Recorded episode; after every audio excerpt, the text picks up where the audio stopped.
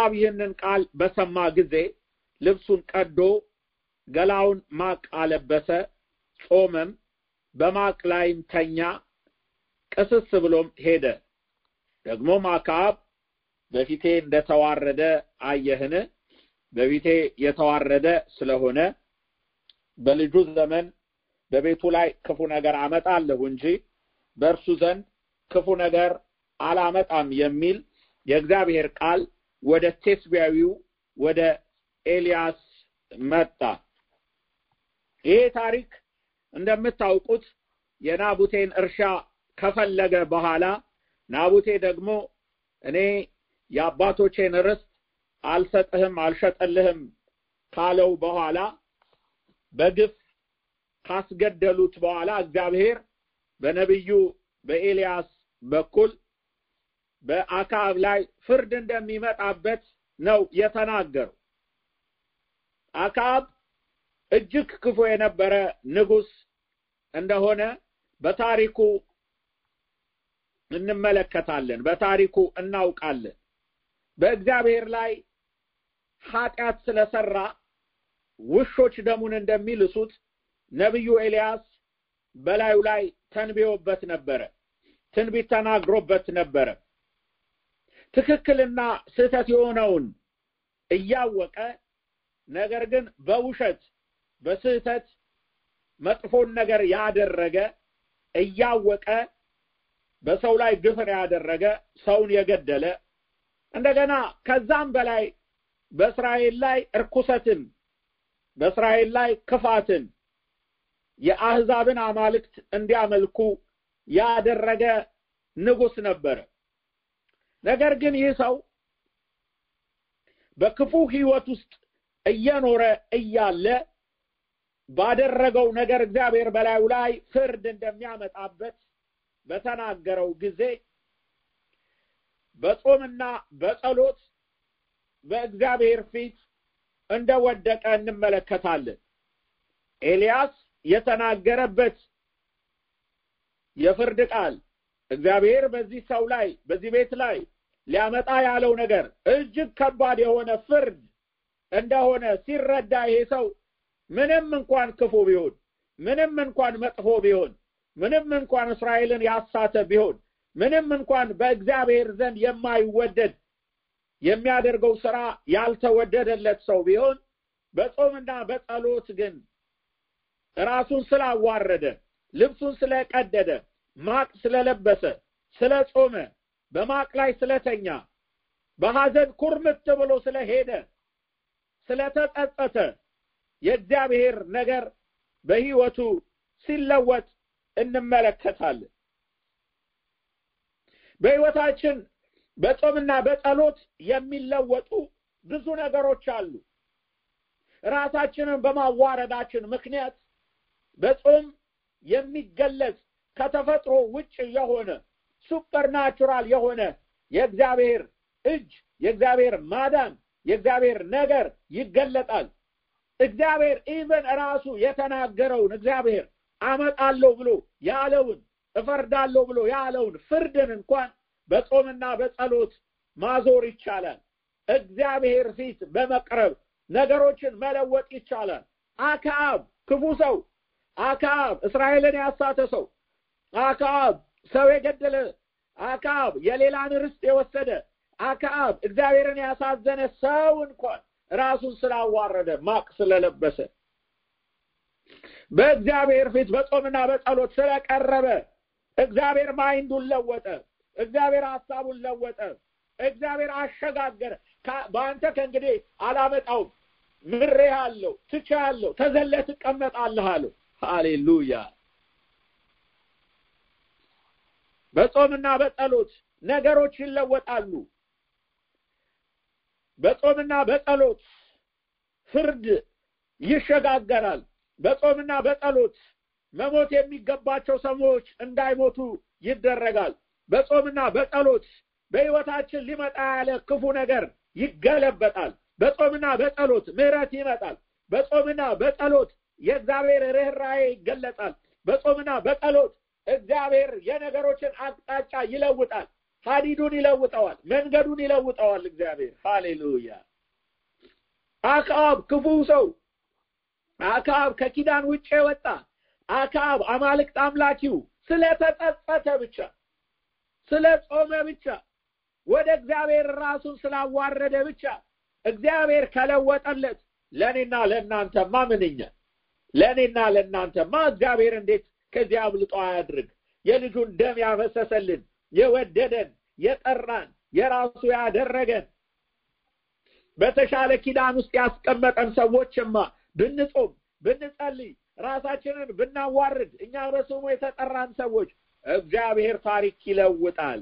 በቤታችን የመጣን ክፋት፣ በቤታችን የመጣን ፍርድ፣ በቤታችን የመጣ መጥፎን ነገር እግዚአብሔር ይገለብጠዋል። እግዚአብሔር ያዞረዋል። እግዚአብሔር ያነሳዋል። እግዚአብሔር ይቀይረዋል።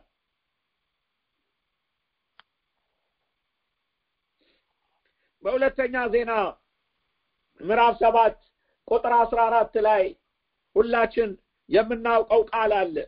በስሜ የተጠሩት ሕዝቤ ሰውነታቸውን አዋርደው ቢጸልዩ፣ ፊቴን ቢፈልጉ፣ ከክፉ መንገዳቸው ቢመለሱ በሰማይ ሆኜ እሰማለሁ፣ ኃጢአታቸውን ይቅር ምድራቸውን እፈውሳለሁ ይላል። ይሄ ለሰለሞን የተሰጠ የተስፋ ቃል ነው።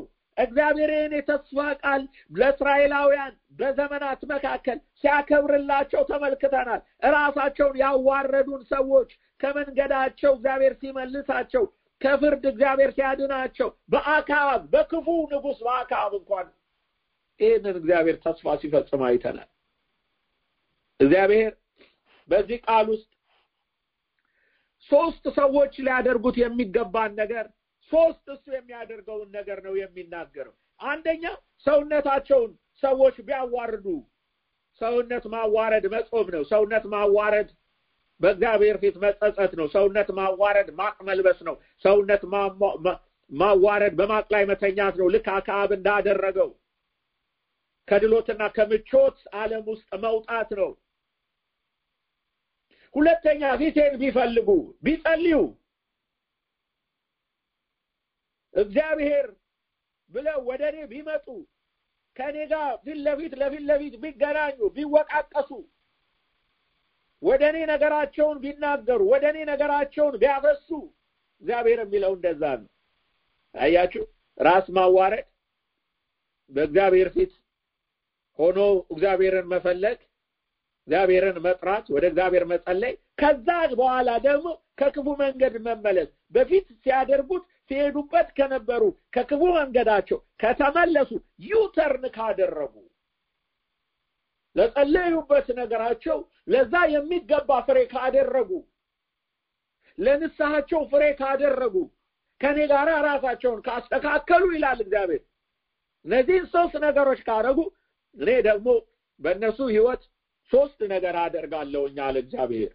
እኔ በሰማይ ሆኜ እሰማቸዋለሁ እሰማለሁ፣ ጆሮዬን ከፍታለሁ፣ ለጩኸታቸው ጆሮዬን ከፍታለሁ። አይኖቼ እነሱን እንዲያዩ አደርጋለሁ፣ አያቸዋለሁ፣ እሰማቸዋለሁ። እንደገና ለለመኑኝ ለይቅርታ ሁሉ በፊቴ መጥተው ለተናገሩት ነገር ሁሉ ሁለተኛ ይቅር እላቸዋለሁ። በቃ ተወዋለሁ። ምስራቅ ከምዕራብ እንደሚርቅ ኃጢአታቸውን እንደዚህ አርቃለሁ። በልጄ ደም ይቅር እላቸዋለሁ፣ አጠዋቸዋለሁ፣ አነጻቸዋለሁ። ኃጢአታቸውን አላስበው በዚህ ብቻ አይደለም የሚቆመው። የኃጢአት ይቅርታ ጥሩ ነገር ነው። እግዚአብሔር ሲሰማን ጥሩ ነገር ነው። በእግዚአብሔር መሰማት ጥሩ ነገር ነው። ነገር ግን እግዚአብሔር ሶስተኛ ደግሞ የሚያስደንቅ ነገር ተናገረ። እፈውሳለሁኝ እፈውሳለሁ አለ። ምድራቸውን እፈውሳለሁ። የለመኑትን ልመናቸውን ሰምቼ አይቼ ተመልክቼ እንደገና ምድራቸውን እፈውሳለሁ፣ ህይወታቸውን እፈውሳለሁ። ለአክዓብ ለክፉ ሰው እንኳን እግዚአብሔር ይህን አደረገ። ሲጾም ሲጸልይ ራሱን ሲያዋርድ የእግዚአብሔር ሰዎች ሆይ ዛሬ ለቤተ ክርስቲያን ዛሬ ለቤታችን ዛሬ ለአገልግሎታችን ዛሬ ለምድራችን ለሀገራችን ራሳችንን በማዋረድ በጾም በጸሎት ሆነን በእግዚአብሔር ፊት ሆነን እግዚአብሔርን ፊቱን እየፈለግን ብንጸልይ ከክፉ መንገዳችን ብንመለስ እግዚአብሔር ከሰማይ ሆኖ ይሰማናል። እግዚአብሔር እኛን ይቅር ይላል። ቤታችንን ይቅር ይላል። ምድራችንን ይቅር ይላል። እኛን ይፈውሳል። ቤታችንን ይፈውሳል፣ ምድራችንን ይፈውሳል። ይሄ የተስፋ ቃል ነው። የተስፋ ቃል ነው። ይሄ revival ያስነሳል። እግዚአብሔር በቤታችን revival ያስነሳል። በትዳራችን revival ያስነሳል። በ church ኣችን revival ያስነሳል። በምድራችን revival ያስነሳል። ይቀሰቅሰናል። U-turn እንድነ ወደ እርሱ መንገድ እንድንመለስ ከሄድንበት መንገድ ወደ እርሱ መንገድ እንድንመለስ እግዚአብሔር ማድረግ ይችላል ይችላል። ጾምና ጸሎት ፍርድን ያስቀራል። ጾምና ጸሎት ሊመጣ ያለ ክፋት ያስነሳል፣ ያነሳል። ታውቃላችሁ የነነዌ ሰዎች እኮ የነነዌን ሰዎች እኮ ዮናስ ሄዶ ያላቸው ነነዌ ትገለበጣለች ነው ያላቸው። ብትጾሙ አይገለበጥም አይደል? በቃ ፍርድ ነው በላያቸው ላይ የተናገረባቸው ሄዶ የታዘዘውም እሱ ነው። ነነዌ ትገለበጣለች ብሎ ነው የተናገረው የነበረው። ነገር ግን ህዝቡ በጾምና በጸሎት በእግዚአብሔር ፊት ቀረበ። በማልቀስ በእግዚአብሔር ፊት ቀረበ። ከብቶች እንኳን ውሃ አልጠጡም። ከብቶች እንኳን ምግብ አልበሉም። ህፃናት፣ ሴቶች፣ እርጉዞች፣ አሮጊቶች፣ ሽማግሌዎች፣ ንጉሱ ምን ሁሉ ሳይቀሩ በእግዚአብሔር ፊት ራሳቸውን አዋረዱ። በእግዚአብሔር ፊት ለመኑ። ነነዌ ከሁለት መቶ ሺህ ሰው በላይ ያላት ትልቅ ከተማ ነች። ትጠፋለች የተባለችው ትገለበጣለች የተባለችው ከተማ እግዚአብሔር ያንን ፍርድ አነሳ። ሰዎች ሲጾሙ እግዚአብሔር ፍርድን አነሳ። ሰዎች ሲለምኑ እግዚአብሔር ፍርድን አነሳ አነሳ። ፍርድ ይቀራል። ስንጸልይ ሊመጣብን ያለ የተወሰነብን የተደመደመብን ነገር እንኳን ቢኖር እግዚአብሔር ይገለብጠዋል። እግዚአብሔር ያዞረዋል። እሱን ስንፈልገው ፊታችንን ወደ እርሱ ስናደርግ ሃሌሉያ። ሌላ የምንመለከተው ስድስተኛ ስለ ጾም የምንመለከተው ጾም ፈውስ ያመጣል። አሁን ቅድም የተመለከተው ምድርን እፈውሳለሁ ነው የሚለው። አሁን ደግሞ ፈውስን ያመጣል፣ ክብርን ያመጣል። ይህንን እንድናይ ደግሞ እፈልጋለሁ። ልክ አንዳ ቆሮንጦስ ላይ ምዕራፍ አስራ ሶስት የፍቅር ምዕራፍ እንደሆነ ኢሳያስ ሀምሳ ስምንት ደግሞ የጾም ምዕራፍ ተብሎ ይታወቃል። ስለ ጾም ነው የሚናገረው። በጾም የጾምን ጾማችን እንዴት ሲሆን ትክክለኛ እንደሚሆን ጾማችን እንዴት ሳይሆን ሲቀር ትክክለኛ እንደማይሆን ምን አይነት ጾምን ነው እግዚአብሔር የሚያደምጠው የሚሰማው የሚመልሰው ይናገራል። የጾም በረከቶችንም ኢሳያስ ሀምሳ ስምንት ይናገራል። በጾም በጸሎት በእግዚአብሔር ፊት ስትቀርቡ ብዙ ቃል ማንበብ ያስፈልጋል። ብሉ ብዙ ከእግዚአብሔር ጋር ማውራት ያስፈልጋል በቃሉ። ዝም ብላችሁ ጊዜ ስታገኙ አንብቧቸው ኢሳያስ ሀምሳ ስምንት። በእርግጥ በእነዚህ በሀያ አንድ ቀናት በሚኖረን የቀኑ ዲቮሽን ኢሳያስ ሀምሳ ስምንት ብዙ ቦታ ተጠቅሷል። ምክንያቱም በጣም አስፈላጊ ምዕራፍ ስለሆነ። በቁጥር ስድስት ላይ እንደዚህ ይላል የእግዚአብሔር ቃል። እንግዲህ እኔ የመረጥኩት ጾም የጭቆናን ሰንሰለት እንድትበጥሱ የቀንበርን ገመድ እንድትፈቱ የተጨቆኑትን ነፃ እንድታወጡ ቀንበር ሁሉ እንድትሰብሩ አይደለምን ምግብህን ለተራበ እንድታካፍለው ተንከራታችሁን ድሃ ወደ ቤትህ እንድታስገባው የተራቆተውን ስታይ እንድታለብሰው የስጋ ዘመድህን ፊት እንዳትነሳው አይደለምን? ይህ ከሆነ ብርሃንህ እንደ ንጋት ጮራ ይፈነጥቃል ፈውስ ፈጥኖ ይደርሳል። ጽድቅህ ቀድሞ ይሄዳል። የእግዚአብሔር ክብር ደጅ ደጀን ይሆንሃል የዚያን ጊዜ ትጣራለህ እግዚአብሔርም ይመልስልሃል ለእርዳታ ትጮዋለህ እርሱም አለው ይልሃል። የጭቆና ቀንበር የክፋትን ንግግርና ጣት መቀሰርን ከአንተ ብታርቅ ይላል። አያችሁ ይሄ መጾም የረሃብ አድማ አይደለም። መጾም ማለት አለመብላት ብቻ አይደለም። መጾም ራስን ማጎሳቆል ብቻ አይደለም። ፈሪሳውያን እንደሱ ይመስላቸው ስለነበረ በማቴዎስ ስድስት ላይ ኢየሱስ በነበረበት ዘመን የነበሩትን ፈሪሳውያን ሲናገር የተጎሳቆሉ ሀዘንተኛ ሰዎች መስለው መጾማቸው እንዲታይላቸው በየአደባባዩ ይዞራሉ ሳይበሉ ጥውልግ ብለው እንደሱ አይደለም አለ ኢየሱስ ቀባትን ተቀባ በስውር ነው ጾም ስውር ነው ጾም ለእግዚአብሔር ነው ጾም እግዚአብሔር የሚያየው ነው መሆን ያለበት። ግን እግዚአብሔር የሚያየው ጾም ግን ምን አይነት እንደሆነ ታውቃላችሁ? እግዚአብሔር የሚያየው ጾም አለመብላት ብቻ አይደለም። አንተ ሳትበላ የተውከውን ምሳህን አንሳና ለተቸገረ ስጠው። ይቅር ያላልከው ሰው ካለ ይቅር በለው። ያላስተካከልከው ነገር ካለ አስተካክል። ተንከራታች ድሃ የምታይ ከሆነ አስገባው ወደ ቤትህ። በገበታ አስቀምጠህ አንተ የምትበላውን አብለው። እንደዛ ነው የሚለው። የተቸገረ ካለ እርዳው። የተጨቆነ ካለ እርሱን እንደገና ጣት የምትጠቁም ከሆነ ጣት መጠቆም ማለት በሰው ላይ መፍረድ ማለት ነው። እከሌ ከሌ ከሌ ነው እንዲያደርገኝ በሱ ምክንያት ነው እንዲሆንኩት እከሌ ጣታችንን ወደ ሰው ወደ ሰው ወደ ሰው የምንጠቁም ከሆነ ጣትን ወደ ሰው መጠቆም ተውና አራት ጣቶችን ወደ አንተ ስለሆነ የሚያመለክቱት ወደ ራስ ጠቁም ማለት ነው። ጾም ማለት እንደዚህ ነው። ይቅር ያላልከው ካለ ሂድና ይቅር በል። የጨቆንከው ካለ ያሳዘንከው ካለ ኦ አሳዝኛለሁ፣ ይቅርታ አዝናህበት ደግሞ ከሆነ ሂድና አዝኜብህ ነበር ብለህ ይቅርታ አድርግ። የተራበውን አብላ። በጎ አድራጎት ነገርን አድርግ። ቸርነትን አድርግ። ስጥ። ይሄ ነው ጾም ማለት። አለመብላት ብቻ አይደለም፣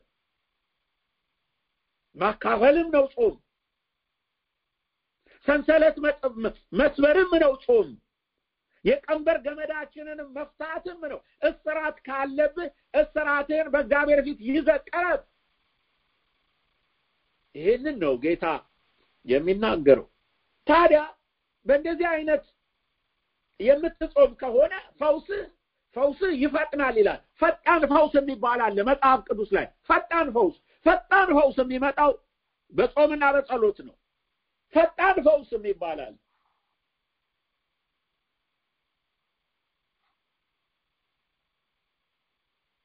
ፈውስ ፈጥኖ ይደርሳል ይላል።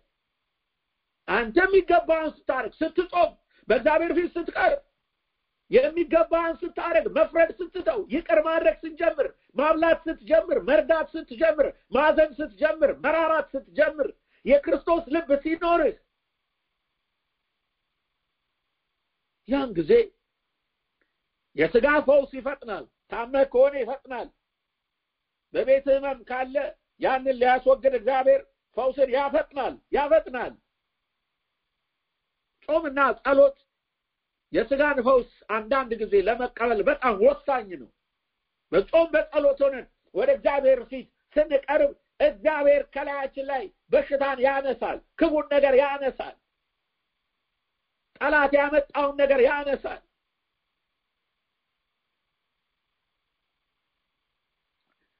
ይሄ ብቻ አይደለም። እንደገና ሁለተኛ ምን ይላል?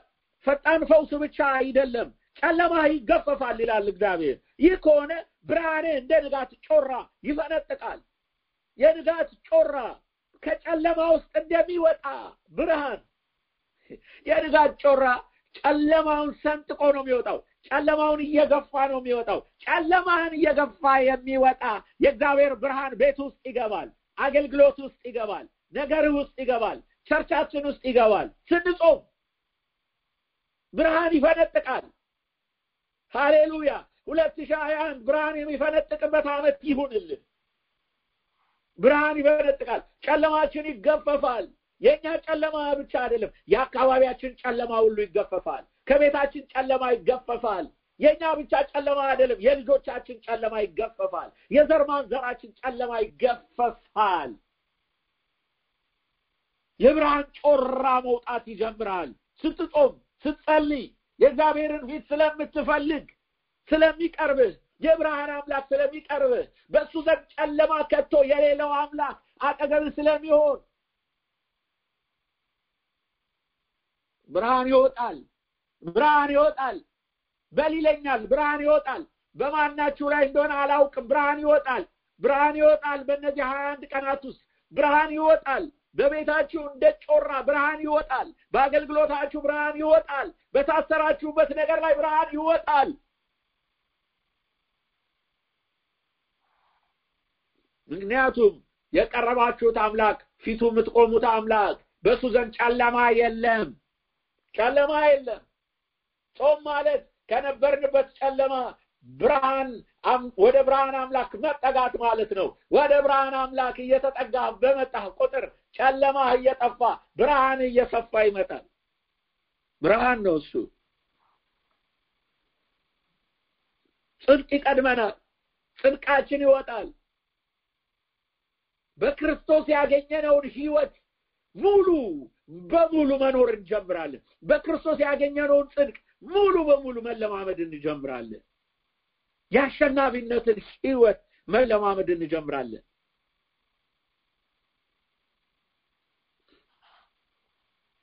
ፈጣን ፈውስ፣ የሚፈነጥቅ ብርሃን፣ እንደገና የእግዚአብሔር ክብር የእግዚአብሔር ክብር የእግዚአብሔር ክብር ይመጣል። ሃሌሉያ! የእግዚአብሔር ክብር ይመጣል።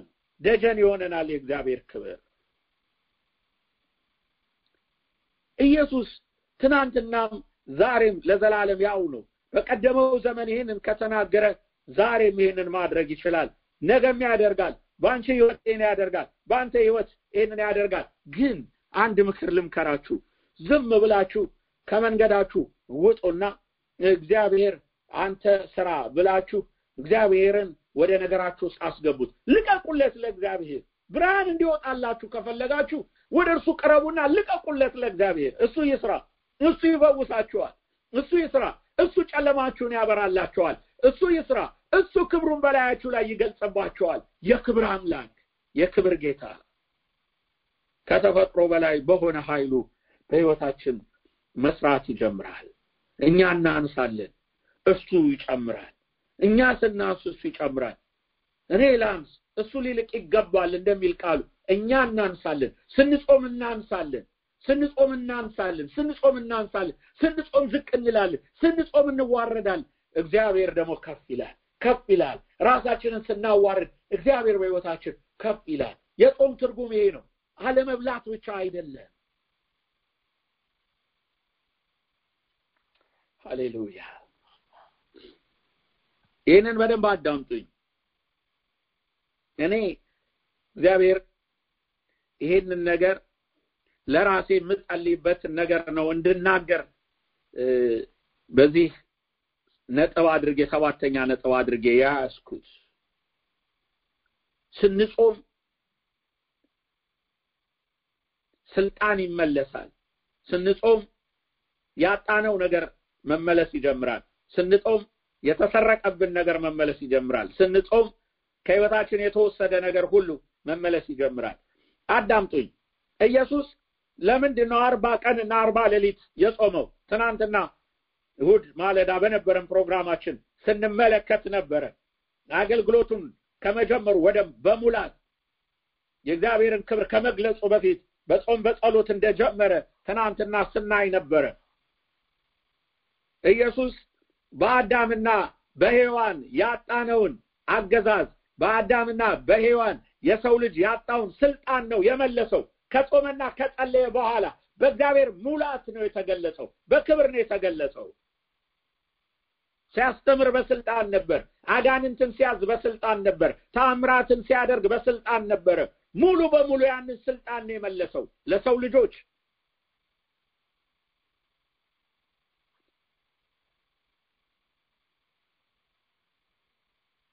አዳም ይህንን መብላት የለብህም ብሎ እግዚአብሔር ካዘዘው ከዛፍ ፍሬ ሲበላ አገዛዙን አጣ። ምክንያቱም እግዚአብሔር ምድርን ግዟት ብሎ ዶሚኒየን ሰጥቷቸው ነበር፣ አገዛዝ ሰጥቷቸው ነበር ለአዳምና ለሔዋን በምድር ባለ ነገር ሁሉ ላይ እንዲገዙ። ግን እግዚአብሔር ያልፈቀደለትን ሲበላ እግዚአብሔር ያላዘዘውን ሲያደርግ ያንን አገዛዛቸውን አጡ። በመብላት ነው ያጣው። ኢየሱስ ደግሞ ባለመብላት ነው የመለሰው። ኤሳው በመብላቱ ነው ብኩርናውን ያጣው፣ መብቱን ያጣው፣ የተሰጠውን ነገር ያጣው። በሚበላ ነገር በምስር በምድረ በዳ የእስራኤል ልጆች እግዚአብሔር ከተፈጥሮ በላይ የሆነ መና ሰጥቷቸው መናው ሰለቸን ሲሉ ድርጭት ሰጣቸው። እነዛን ድርጭቶች በመብላት የተስፋይቱን ምድር አጡ። ለነፍሳቸው ክፋት ሆነባቸው ሲበሉ እግዚአብሔር የሰጣቸው ነገር ከህይወታቸው ጠፋ አስገባቸዋለሁ ብሎ የማለላቸውን የተስፋ ምድር አልገቡበትም። ብዙዎቹ ይላል መጽሐፍ ቅዱስ።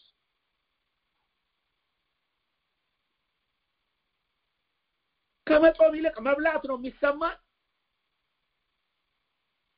በመጾም አገዛዝን መመለስ እንደሚቻል ኢየሱስ ያስተምረናል። በመብላት ግን ደግሞ የተሰጠንን ነገር እንደምናጣ መጽሐፍ ቅዱስ ያሳየናል። ይሄ ማለት ምግብ አንብላ ማለት አይደለም ጾም በመንፈስ ጠንካራ ያደርገናል። ጾም የውስጥ ሰውነታችን እንዲነሳ ያደርገዋል።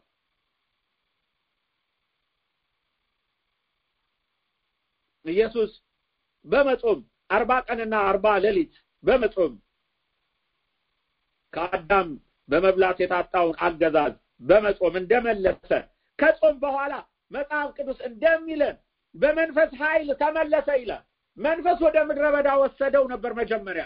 አሁን ግን ከዛ ግን ሲመጣ በመንፈስ ቅዱስ ኃይል ተመለሰ። ከጾመ በኋላ በኃይል ነው የተመለሰው። በጣም ነው የሚደንቀኝ። መራው ይላል። ከጾመ ከተፈተነ በኋላ ግን ከዛ ወጥቶ ሲመለስ ጨርሶ ጾሙ ሲመለስ በመንፈስ ኃይል ተመለሰ ይለናል። በመንፈስ ቅዱስ ኃይል ተመለሰ። በስልጣን ተመለሰ። በኃይል ተመለሰ። በክብር ተመለሰ። ከጾም በኋላ ወገኖች ኃይል አለ ጾማችሁን ከጨረሳችሁ በኋላ ኃይል አለ ጾማችሁን ከጨረሳችሁ በኋላ በጠላት ስልጣን ላይ የምትረማመዱበት ኃይል አለ እባብና ጊጡን ትረግጡ ዘንድ ከክርስቶስ የሚሰጣችሁ ኃይል አለ ጉልበት አለ መገለጥ አለ። የእግዚአብሔር ስም የተባረከ ይሁን።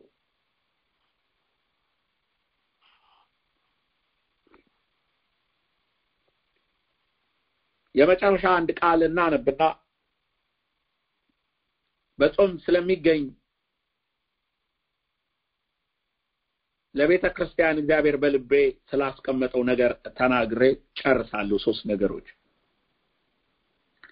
በእዝራ ምዕራፍ ስምንት ላይ ቁጥር ሀያ አንድን አውጥተን እናነባዋለን እዝራ ስምንት ሀያ አንድ ምን ይላል? ራሳችንን በአምላካችን ፊት ዝቅ እንድናደርግ ጉዞውም ለእኛና ለልጆቻችን ለንብረታችንም ሁሉ የተቃና እንዲሆንልን እዚያው በአህዋ ወንዝ አጠገብ ጾማዎችኩኝ ይላል። እዝራ ወደ እስራኤል ምድር ከመመለሳቸው ትራንዚሽን ላይ በነበሩበት ሰዓት ጾም አወጀ። ለምንድን ነው ጾም ያወጀው ለሶስት ምክንያቶች ይላል። ራሳችንን በአምላካችን ፊት ዝቅ እንድናደርግ ጉዞ ለእኛና ለልጆቻችን ለንብረታችንም ሁሉ የተቃና እንዲሆንልን እንደገና ለእኛም ለልጆቻችን ለንብረታችንም ስኬት እንድናገኝ ነው የጾም ነው ይላል ሶስት ነገሮች ይገልጻል። በመጀመሪያ ትክክለኛውን መንገድ እንዲያሳየን እግዚአብሔርን ለመፈለግ ራሳችንን በማዋረድ መንገዱን እንዲያሳየን የሚሄዱበትን መንገድ እንዲያሳያቸው ስንጾምና ስንጸልይ እግዚአብሔር መንገድን ያሳየናል። ለዕዝራና አብረውት ላሉት በዚህ transition period ላይ ነበሩ። በሽግግር ወቅት ላይ ለነበሩት እግዚአብሔር ትክክለኛውን መንገድ እንዳሳያቸው ለእኔና ለእናንተም ትክክለኛውን መንገድ ያሳየናል። የሚያስፈልገንን ጥበብ ይሰጠናል። የሚያስፈልገንን መመሪያ ይሰጠናል። ምን ማድረግ እንዳለብን ይነግረናል። ምን መስራት እንዳለብን ይነግረናል። ከማን ጋር መገናኘት እንዳለብን ይነግረናል። ምናልባት የምታስቡት ነገር ይኖራል ይህን አጋጣሚ መጠቀም አለብኝ ወይስ ይህን አጋጣሚ ልዝለለው ይህን ላርግ ወይን ላድርግ ይህን ልቶ ወይን ላንሳ ይህን እንደዚህ ላድርግ የምትሉት ነገር እግዚአብሔር ትክክለኛውን ነገር sound የሆነ mind ይሰጣችኋል ትክክለኛውን ውሳኔ እንድትወስኑ ስራ ሊሆን ይችላል ትዳር ሊሆን ይችላል የልጆቻችን ዩኒቨርሲቲና ኮሌጅ መግባት ሊሆን ይችላል መንገድ ሊሆን ይችላል። ምን ማድረግ አለብኝ የምንለው ነገር ሊሆን ይችላል። ይህን ልሁን ወይ አልሁን፣ ላገልግል አላገልግል፣ በዚህ በኩል ልሰለፍ አልሰለፍ ብለን የምንጠይቀው ምሪት የምንፈልግበት ነገር ሊሆን ይችላል። እግዚአብሔር ስንጾምና ስንጸልይ ይገልጻል፣ ሀሳቡን ይገልጻል። ትክክለኛ መንገድ ያሳውቃል።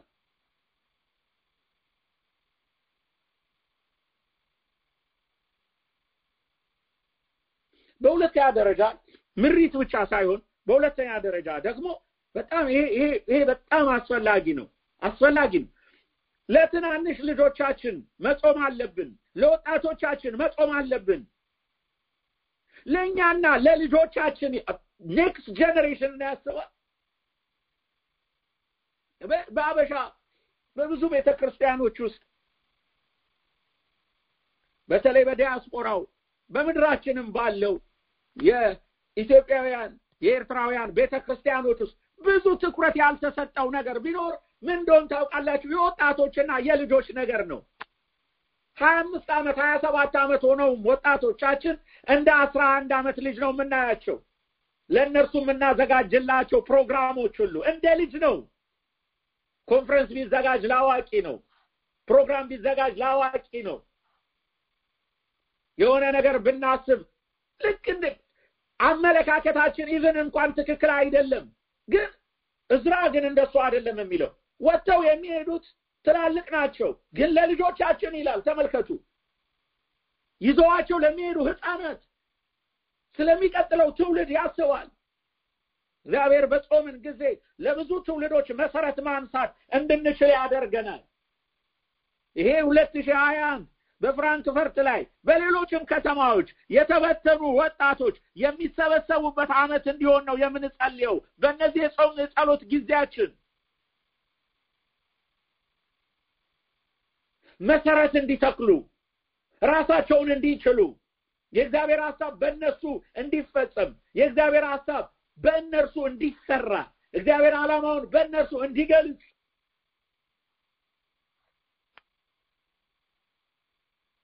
ምንድን ነው ሌጋሲያችን?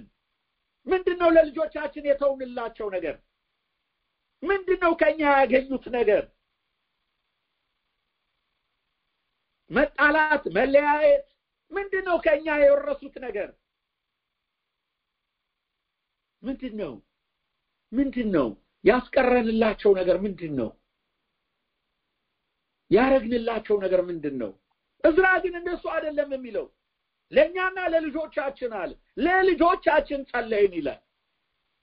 ልጆቻችንም ትራንዚት በሚያደርጉት ጊዜ ካሉበት ደረጃ ወደ ሌላ transition period ኣቸው ያማረ እንዲሆንላቸው ጸለይን።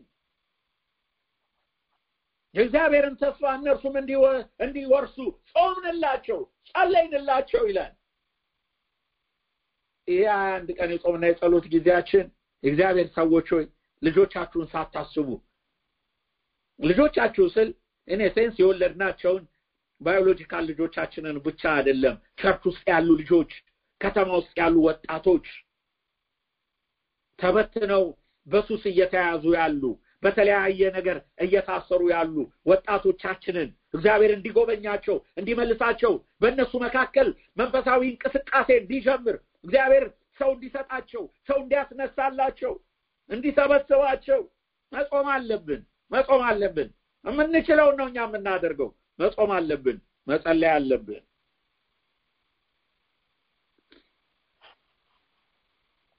ቤተ ክርስቲያን ታንጻ ቤተ ክርስቲያን ተገንብታ ከትውልድ ትውልድ እንድትሸጋገር ለእኛና ለልጆቻችን ይላል። አለን ወይ? ለልጆቻችን የምንለው ነገር አለን ወይ? ስለዚህ ትውልድ ትውልድ መታሰብ አለበት። ባለፈው ዓመቱ መጀመሪያ ላይ እንደነገርናችሁ በቤተል ቤተ ክርስቲያን ከሚጸለይባቸው ዋና ዋና አራት ፒላሮች አንዱ ወጣቶችና ለህፃናት ነው። ትልቁ በየሳምንቱ ባሉ በየማለዳው በየማለዳው ከአምስት ሰዓት ጀምሮ ተነስተን በምንጸልይበት ጊዜ በየማለዳው አንድ ቀን ተዘሎ አያውቅም። አንድ ቀን ተረስቶ አያውቅም። ወጣቶች ወጣቶች ልጆች ምክንያቱም ነገ የሚተኩ እነርሱ ስለሆኑ ነገ የሚተኩ ነፍስ ስለሆኑ እኛ ባለፍንበት እንዳያልፉ፣ እኛ በተጎዳንበት እንዳይጎዱ፣ እኛ በተመታንበት እንዳይመቱ፣ እኛ በተገፋንበት እንዳይገፉ መጸለይ አለብን።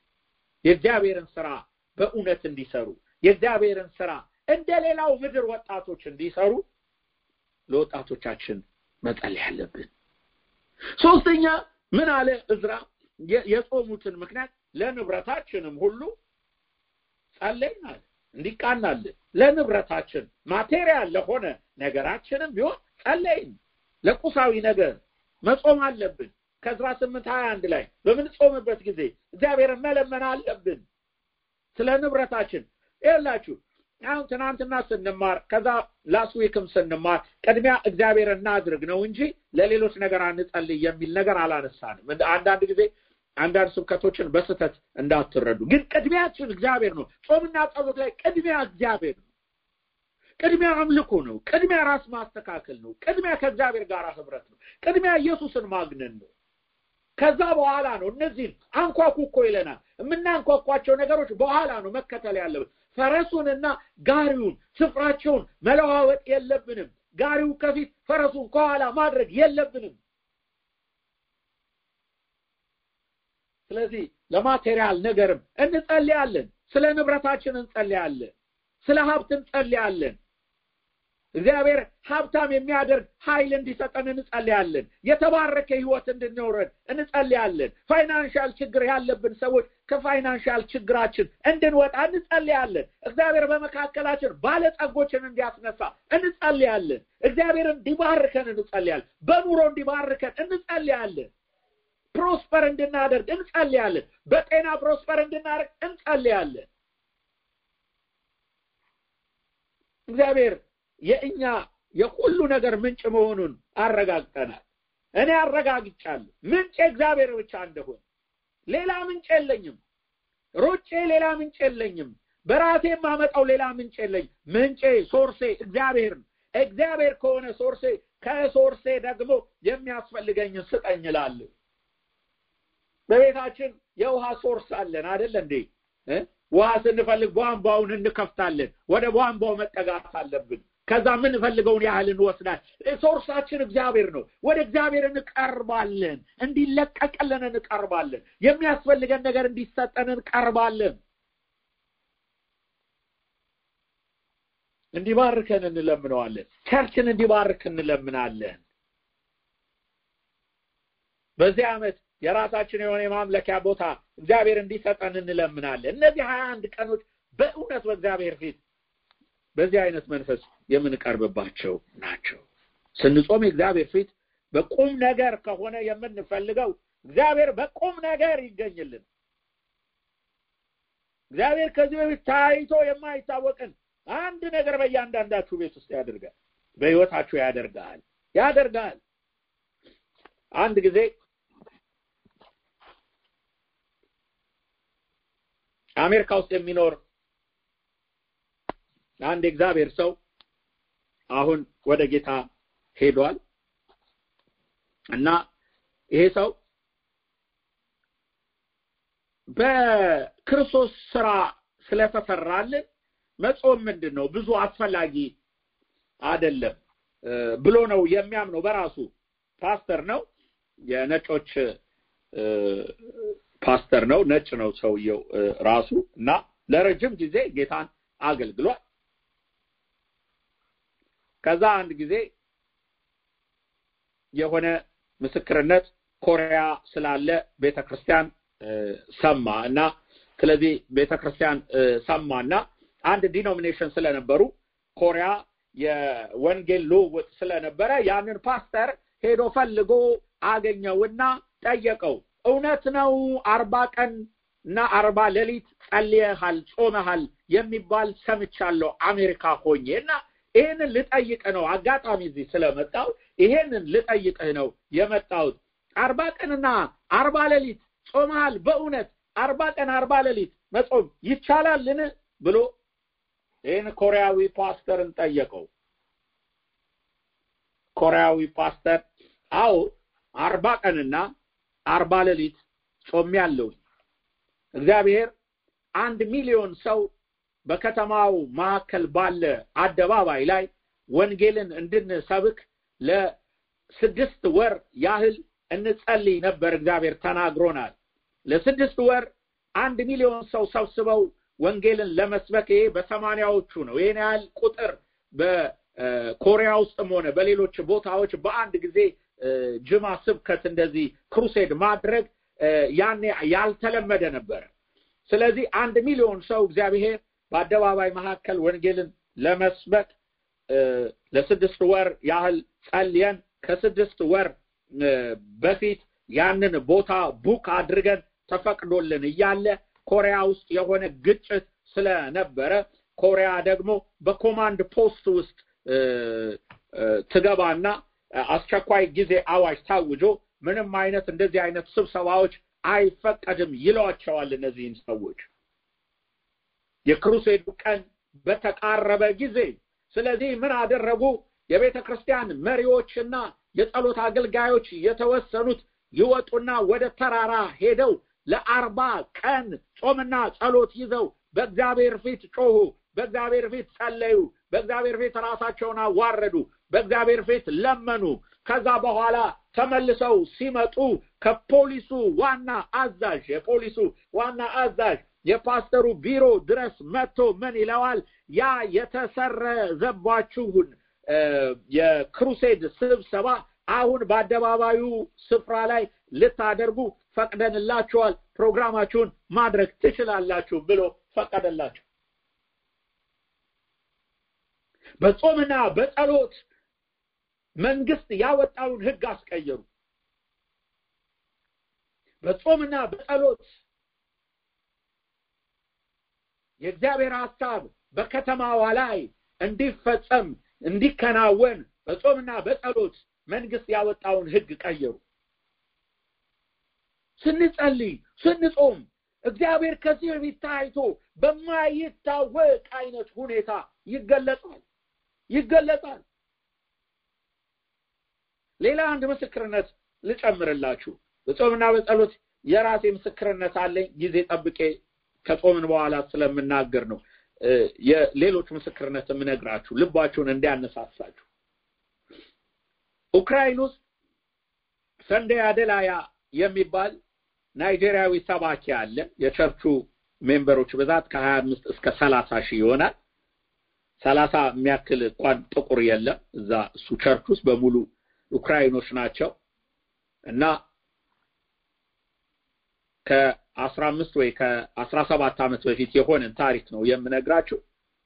ይህንን ሀገር ለቀህ እንድትወጣ ተባለ። ምክንያቱም የነበረው መንግስት እሱ እዛ እንዲቆይ ስላልፈለጉ ወንጌልን በኃይል በከተማዋ ላይ እየሰበኩ ስለነበረ ስላልፈለገ ይህንን ከተማ ለቀህ እንድትወጣ ብሎ ፓስፖርቱን ተነጥቆ ፓስፖርቱ ተሰርዞበት ፓስፖርቱ ተወስዶበት እያለ ለአንድ ሳምንት የሚጸልዩበት የራሳቸው የሆነ የጾምና የጸሎት ስፍራ አላቸው። በዛ ቦታ ሄዶ ለሰባት ቀን ምግብ ሳይበላ ለሰባት ቀን በእግዚአብሔር ፊት በጾምና በጸሎት ከቆየ በኋላ ተመልሶ ሲመጣ የከተማው mayor ወይንም የከተማው ከንቲባ ፓስፖርቱን የወሰደበት ተነስቶ ሌላ ከንቲባ ተቀምጦ እዛ ቢሮ ፓስፖርቱን ሊወስድ ሲሄድ እኛ ሀገር welcome ነህ አንተ እዚህ የፈለግከውን ያህል ያለ ገደብ መቆየት ትችላለህ የሚባል ቪዛ ሰጡት። መቆየት ትችላለህ አሉት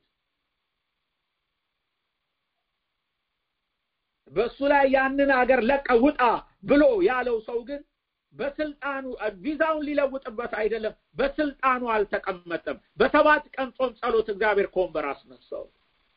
እግዚአብሔር ነገር ይለውጣል። ስንጾምና ስንጸልይ እግዚአብሔር ይሰማል። ጣልቃ ይገባል እግዚአብሔር። ጣልቃ ይገባል። ስለዚህ ሲሪየሱ ነው። በምትጾሙበት ቁም ነገር ያዙ ቢርባችሁም ቁም አንድ ቀን ሁለት ቀን ነው። ራስ ምታት ቁርጠት ምናምን እንደዚህ አይነት ነገር የሆድ ጩኸት የሚስ ከዛ በኋላ normal ነው የሚሆነው ወገኖቼ።